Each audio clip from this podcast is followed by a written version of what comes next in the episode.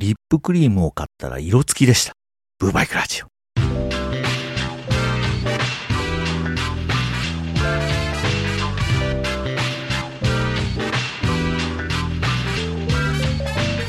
れが私？うっとり。いやいやいや、そういう気はないです。ジョリジョリのゴリゴリです。ゴリゴリのマッチョです。誰がマッチョじゃ？プニプニじゃねえか。あ、この前からホモだとか拡張がとか言ってたのはまさか。違うわ。わしゃ無実じゃ。信じて。えー、素直にですね、無難にメンスレータものを買っときゃいいのにね。あ、これシャレとるがなっつって手に取ってしまったのが、運の月でしたな。まあそれはさておきですね。いつぞやアリエクスプレスの話をしましたでしょう。イージーブーストカッコ仮を買ったっていうやつ。あれがね、ようやく届きましてね。っていうかまあ一回届いたんですけど、サイズ小さかったっていう。だもんでなんやかんやで2ヶ月かな。まあ早速愛用中なんですが、やっぱよろしいな。イージーブーストカッコ仮。1年ぐらい前かな。いやもう2年ぐらい経つんですかね。今売れてますっていうことで、他オネオネとかいう舐めとんのかっていう名前のスニーカーまあこれはカッコ仮じゃなくてカッコ正正しいですけども、カッコ正でもクッション性はいまいちだったかな。やっぱカッコ仮でもイージーブーストのクッション性はいいですな。もうこれじゃないと歩けません。こうやってね、楽な方へ楽な方へ進むことで、どんどん筋力が衰えていくわけですね。っていうか、小さめのサイズのが一足あるわけで、これどうしようっていうさすがにね、こんな出自の怪しいもんはメルカリには出せねえだろうと思ってるんで、どなたかいりませんか？しかしすごいもんですね、中国。前にお話ししたね、格安タブレットも、ナマゾンよりアリエクスプレスはもっと安いみたいで、まあアリエクスプレスでそっち系のものを買うと、OS というかファームウェアなのかなそっち関係でいろいろ苦労するみたいなんで、わしみたいな素人は手が出せないわけですが、というかもうこれ以上タブレットいらんし、あのね、私の働いてる会社も中国から部材を買ったりするんですけど、去年の年末あたりやったかな、そのロックダウンというかね、中国の一切の物流が停止したみたいなことがあって、まあ、購買部門の連中は苦労しましたよ。もうね、やるぞとなったらガチで、一気に国全体の足並みが揃うっていう、それだけしっかりね、中国西部のグリップが効いてるってことになるわけですけど、まあ一方でね、春節の頃かな、ニュースでやってましたけど、また爆買いにやってきてましたな。富豪のお嬢さんなのか、ご自身で稼いでるのかわかんないですけど、ジップでインタビューされてた若い女の子が、予算100万全部使い切りますとか言ってて、すげえな中国と、もう経済頭打ちだと言われて久しいけど、まだまだ全然いけるんちゃうんと。そりゃこじるりも中国行こうとするわ。ブーバイクも中国語でやろうかしら。中国語一切喋れんけれども。なんかないの？自動で中国語に翻訳してくれるようなものは。それも私の声でアプリ紹介してとお願いしつつ、ブーバイクラジオ始まります。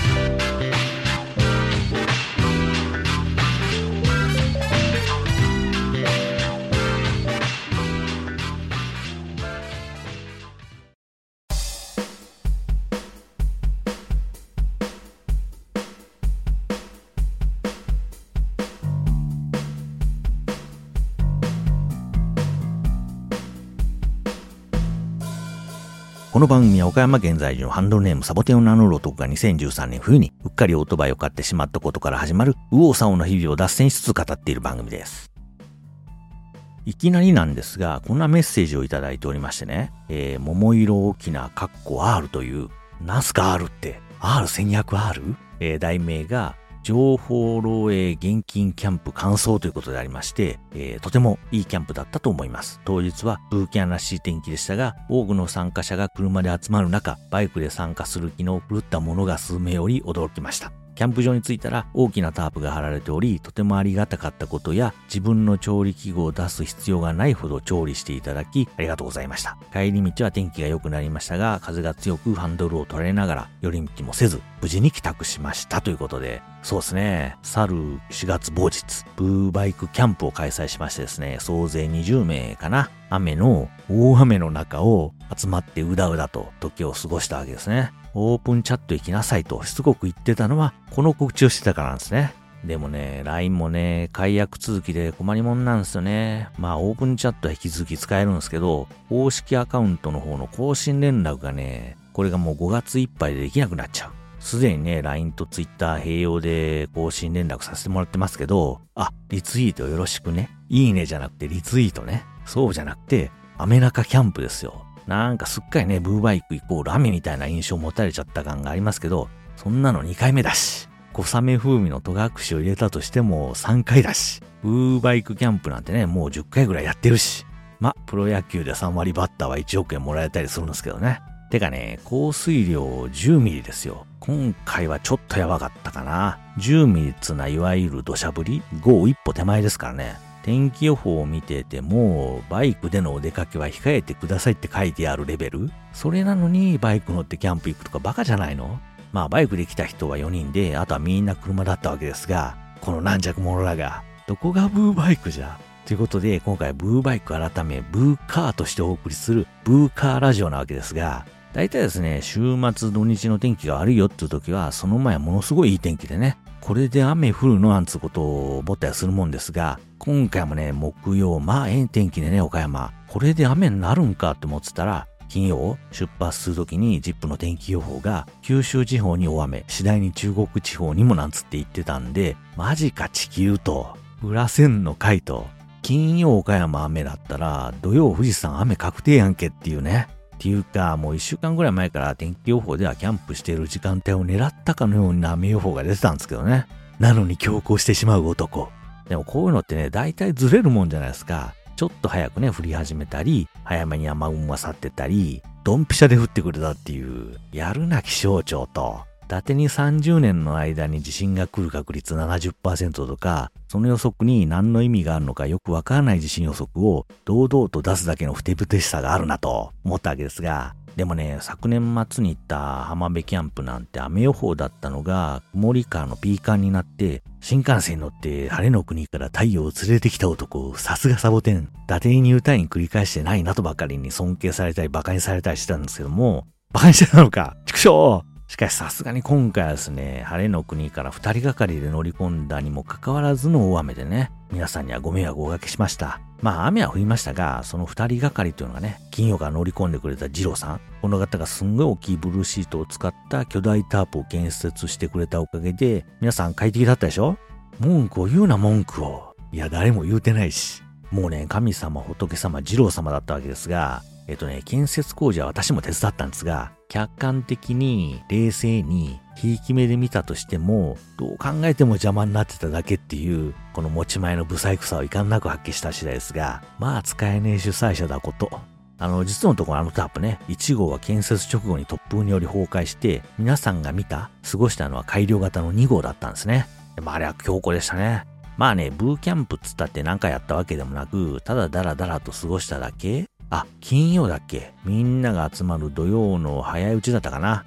第1回ブーバイクモルック大会が大開催されましてね。これがなかなかね、みんな熱くなって、なかなかの盛り上がりだったんですよ。えっと、優勝は二郎さんで、準優勝がベニさんと、3位決定戦は行われていないんですけども、得失点差でヒデさん？で、最下位が私っていうね。なんと私とベニさんとの予選、50対1という大敗を喫してしまったもんで、なんだ50対1って？まあ、そうこうしているうちにですね、皆さん集まってきて、まあ、バイクは4台でしたかね。あとはみんな車っていう。で、モルックやってたさっきの4人は金曜乗り込みで、えー、その次に大雨の中やってきたのがダブル800のマサヤさんでしたかね。まあ、揚げパンを買ってきてくださいまして、あれ美味しかったですな。私らはね、温かいのをいただいたんですけど、パンはね、あったかいとうまさ3割増しですからね。しかしあれは砂糖がなかなかのまぶし具合でしたが、あれは何？神奈川県とか静岡県の名物なの？あ、名物といえばですよ。私荷物を減らしたがためにクッカー的なものは持ってってなかったんで、コンビニで、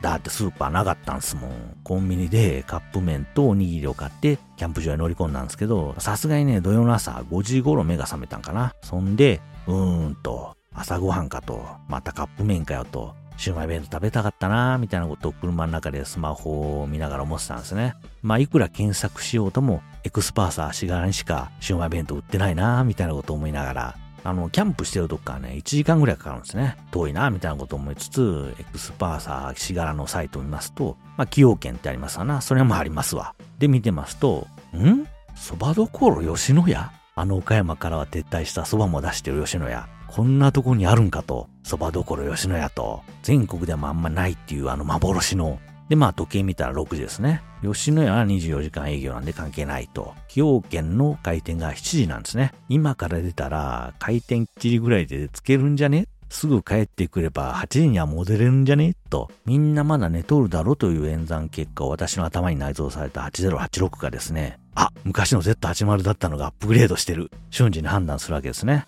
行こうと言ってきましたがな。そばどころ吉野家は下りにしかないのと、その ETC カード持ってなかったんで、一旦下道走って、大井松田インターチェンジかな。そこまで行って透明の下りに乗って引き返してくるっていう。あの、さっきね、Google マップ見たら、大井松田インターチェンジって小田原の北じゃないですか。何をやっているのわし。まあね、無事ザルそばとミニ牛丼のセットをいただき、えー、シウマイ弁当2つ買って帰りましたよ。えー、2つってのはね、土曜のお昼と晩用ね。あの、帰りはですね、そのまま高速乗って帰ってきましたんで、30分ぐらいで帰ってこれましたが、っていうかさ、私いつも言ってるじゃないですか。シウマイ弁当を買ってこいと。今回も誰一人として買ってこなかったっつうのはこれどういうこと？みんなそれこそ西の方から来て観光してからキャンプ入った人たちも含めて、ほぼ全員がエクスパース足柄の前で走ったんちゃうんかと。ちょっとハンドル切って入っていきゃええんだけちゃうんかと。なぜそれができんのかと。そういうとこだぞお前ら。せっかく来てくれたのにお前が呼ばわりかよ。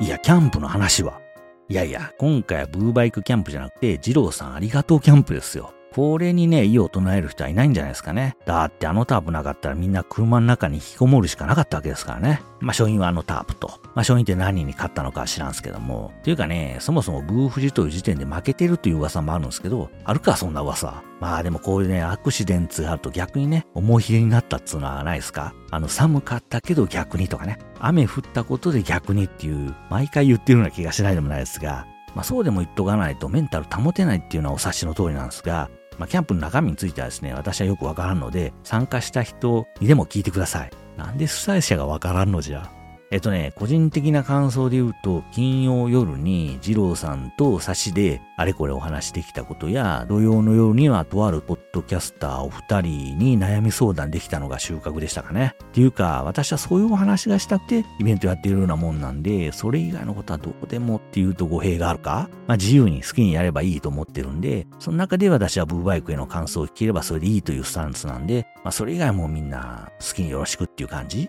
まあでもつくづく思いましたけど、こういう私みたいな考え方ってね、キャンプとは全然そぐわないんですよね。少なくともね、大人数でやるキャンプではね、マスキャングルキャンなんて飲み会を外でやってるようなもんなんで、真面目なお話をするような場じゃないですからね。まあ、かってるつもりなんですけどね。まあ、普段一人でね、こうやってポッドキャストやってるもんですから、聞いてる人を、聞いてるって体の人を前にすると、相談したりね、意見を聞いたりしたくなっちゃうんですよね。まあ、ジローさんからですね、バッチリ感想を聞けたという収穫と、あと有名ポッドキャスターを私ごときの相談に付き合わせたことの反省っていうのが、今回の収穫と反省点という感じですかね。まあ皆さんもですね、参加した方もそうでない方も、そのあたり思うことあったりね、単純にキャンプの感想だったりなんかをお聞かせいただければと思います。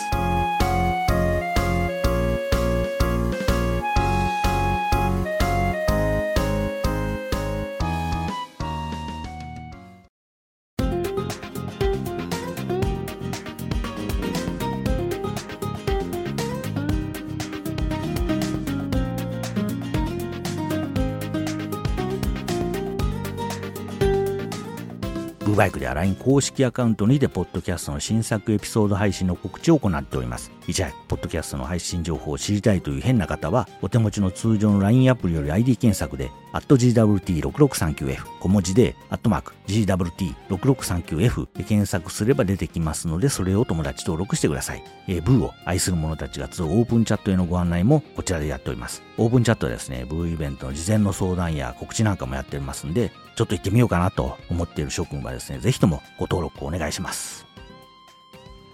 今回は二郎さんのキャラバンから続々と出てくる道具の数々に圧倒されたわけですが、どんだけ出てくんだよっていう、あれだけのもんが出てきて、それをね、撤収の時に全部収納しても、ベッドスペースはきっちり確保できてるっていう、すげえなキャラバンと、私なんてね、ほんの一晩二晩ご一緒しただけで圧倒されまくりでしたから、そりゃあんなもんを毎週のように見せつけられてたら、誰かさんもキャラバン買うっちゅう話ですわな。私的にはですね、夏の暑さをどうしているのかなということを今度じっくり聞いてみたいんですが、あ、サブバッテリーがあるから車のエアコン動かしたらいいのか。ひえー、至れり尽くせり。車中泊ね、岡山の有名な車中泊 YouTuber、ランタイムさんに影響されて、もう何年前ぐらいからかな、もうずっと気になってるんですよね。だから、車次の車、かつ次の車みたいなものを物色してるんですけど、車中泊できるかどうかっつうのも結構重要な要素になってますよ。まあ、全然今回レンタルしたルーミークラスでいいというか、あの感じが K で出してもらえりゃ最高って思ってたんですけど、今回ね、ルーミーについてあれやこれやと裏側の話を聞かせてもらう機会があって、うーんと、やっぱ大きめのじゃないとダメなの？みたいな。前々から言ってるね、デリカ D5、あの前のね、中古あたりはどうですかね？誰に聞いてんの？あの、カーセンサー、岡山県で絞って検索すると、さすが三菱自動車水島を要する岡山ですね。40台ぐらい出てきたんですね、デリカ D5。で、前のせいか D5 って大体300万ぐらいするんですけど、その中にね、42万っつうのがありましたよ。怖えー。こんなもん漏れなく壊れますよって言ってるようなもんじゃないですか。でも300万高いよ。買えないよ。言えないよ好きだなんてほらやっぱブーカーになってんじゃん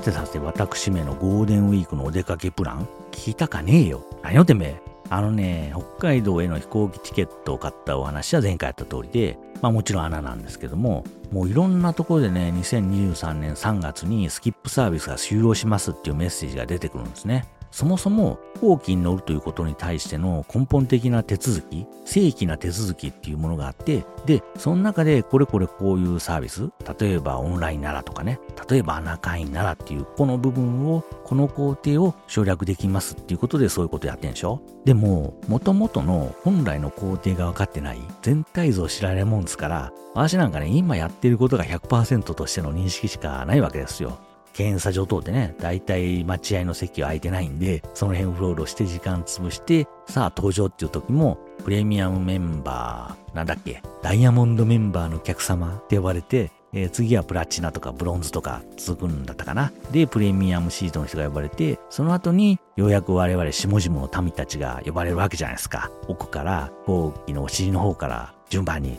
で、そこで QR コードをピッとか出してゲート通るっていう。私らやってるのってその QR コードをかざすっていう作業だけなんですけど、それはいろんな省略された後の行為なわけでしょ。その省略された中のスキップサービスが何のことか、どれをどうスキップしてるのか分かってないのに、その部分が新サービス移行されますって言われても、オンラインなんたらだったか、ウェブなんたらだったかで、前日にチェックインができます。何のこっちゃっていう、チェックイン？ホテルか。まあ、そもそも飛行機でチェックインっていう意味が分かってないのに、わしに何をさせようとしてるんだと。こっちはね、あの、食パン入れとくようなケースのでっかい版みたいな荷物預けるやつの使い方もわかんないんですから、大きい荷物はね、事前に宅急便で家に送るようにしとるっちゅうのに、お前何も知らねえな。うるせえ、乗れりゃええんじゃ。わしの席だけ確保できてりゃそれでええんじゃ。えー、ということですね、こちら、ヒョロテンさんからですね、えー、旭川のナイトライフという何やら怪しげな替えのパンツを用意しとかなきゃいけないのかなと、歯磨きしないといけないのかなという態度のメッセージをいただきまして、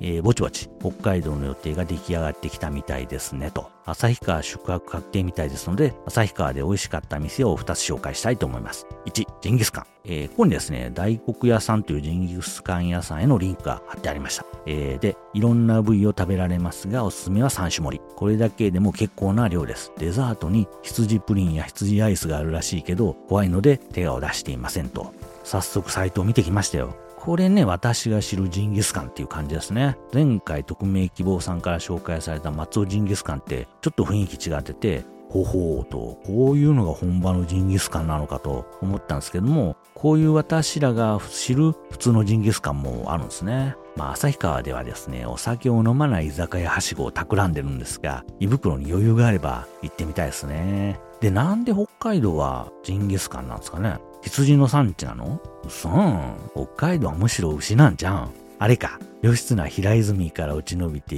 蝦夷を経由して大陸へ渡ってチンギス・ハンになったとかいう、あのとんでも説由来か。チンギス・ハンの紋章がササリンドそっくりとかいう、騎馬戦が得意とかいうあのあたりのファンタジー的な話からなの？っていうか、そもそもジンギスカンってどこの料理なん？ヒューセン発祥なわけあるか。で、まだ続きがあるんですけど、2、新子焼き。知らずに食べてましたが、旭川のソウルフードらしい。若鶏の半身を素焼きにした豪快な焼き鳥のことです。いろんな店がありますが、私が行ったのが、これは一人弱と読むんですかね。一人弱三四郎。居酒屋なのでビール片手にわしわし食べられました。いずれも人気店なので予約ができたらベターですね。サオテンさんには絶対お勧めしませんが、激辛味噌ラーメンの三平という店が私は大好きです。初北海道かな。北の大地を颯爽と駆け抜けるサオテンさんの姿が思い浮かばない。ということでして、この新小焼きっつうのは丸亀の親ひなを彷彿とさせるような、ちょっと違うか。新小焼きはなんか謎のタレがかかってて美味しそうですね。ただそれ以外にいただけそうなものが、出た出た変色餅。チラッと覗いてみて隅っこでも入れるようなの入ってささっといただいて出ていきましょうかね。あの激辛味噌、三平も見ましたよ。味噌ラーメンはいらないんですが、カツ丼しそうじゃないですか。あ、でも塩油も塩ラーメンもあるじゃないですか。っていうか激辛じゃない普通の味噌ラーメンもあるし。そっちはダメなの？激辛じゃないとダメなの？ということでですね、私の北海道行きのもち米も徐々に増えてきましたよ。あとは札幌か。え？札幌でどこ行くか決めてないの？っていうか、さっき用意した替えのパンツの立場は、ブバイクラジオまた次回の配信まで。